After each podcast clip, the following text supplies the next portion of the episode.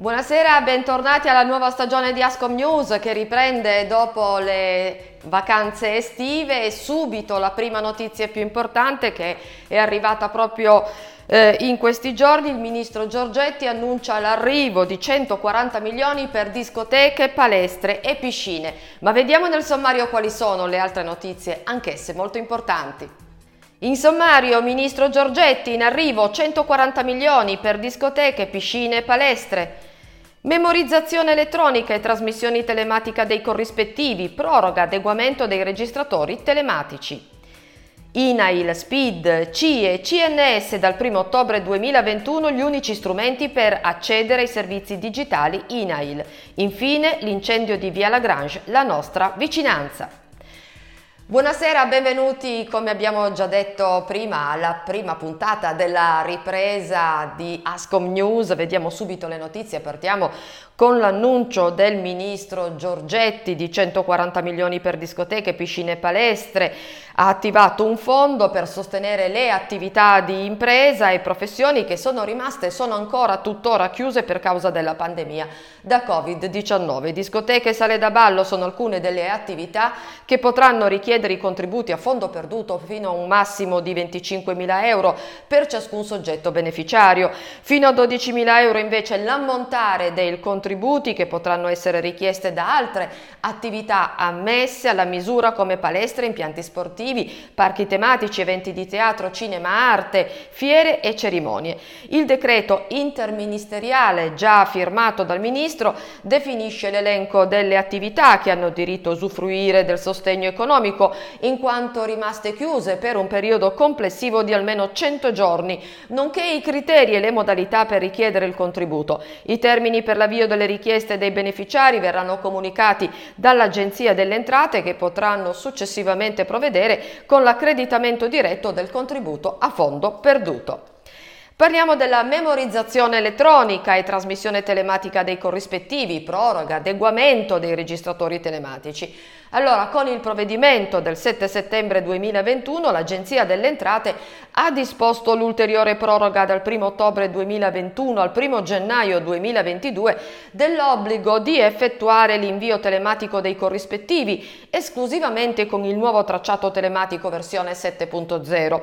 L'amministrazione finanziaria ha dunque accolto l'istanza di Confcommercio in considerazione della situazione emergenziale ancora in atto e delle conseguenti difficoltà di un'ampia platea di soggetti di adeguare il registratore telematico al nuovo tracciato per l'invio dei dati dei corrispettivi giornalieri. C'è tempo quindi fino al 1 gennaio 2022 per aggiornare i registratori telematici al tracciato telematico dei dati dei corrispettivi giornalieri tipi dati per i corrispettivi, versione 7.0 giugno 2020 e sino a questa data sarà ancora possibile inviare i corrispettivi con il vecchio tracciato versione 6.0. Il provvedimento in esame inoltre adegua al 31 dicembre del 2021 i termini entro i quali i produttori possono dichiarare le conformità alle specifiche tecniche di un modello già approvato dall'Agenzia delle Entrate.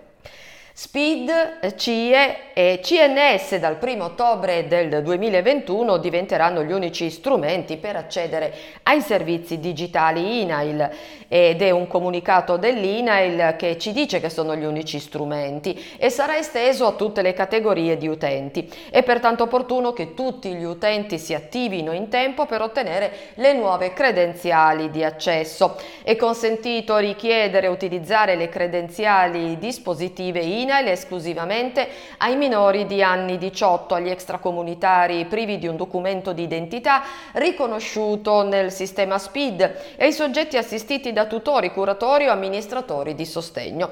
Ascom Torino ha un ufficio dedicato a vostra disposizione per fornire tutto il supporto necessario per ottenere le credenziali digitali. È sufficiente telefonare a scrivere una mail ai contatti in sovraimpressione.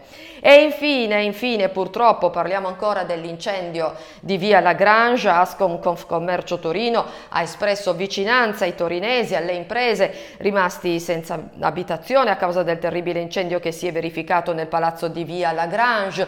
Trovarsi senza casa e senza nulla è un danno materiale e morale che aumenta giorno dopo giorno, dichiara la Presidente Maria Luisa Coppa. La nostra preoccupazione, continua la Presidente, è anche per le numerose aziende chiuse per un periodo non ancora quantificabile. Dopo mesi di lockdown e ripresa dei consumi ancora incerta, non è accettabile che le aziende siano lasciate al loro destino. Ci auspichiamo quindi che le istituzioni prevedano interventi in loro favore. E questa era l'ultima notizia della prima edizione di Ascom News della nuova stagione 2021-2022. Ci vediamo venerdì prossimo alle 19.30. Non mancate, buona serata!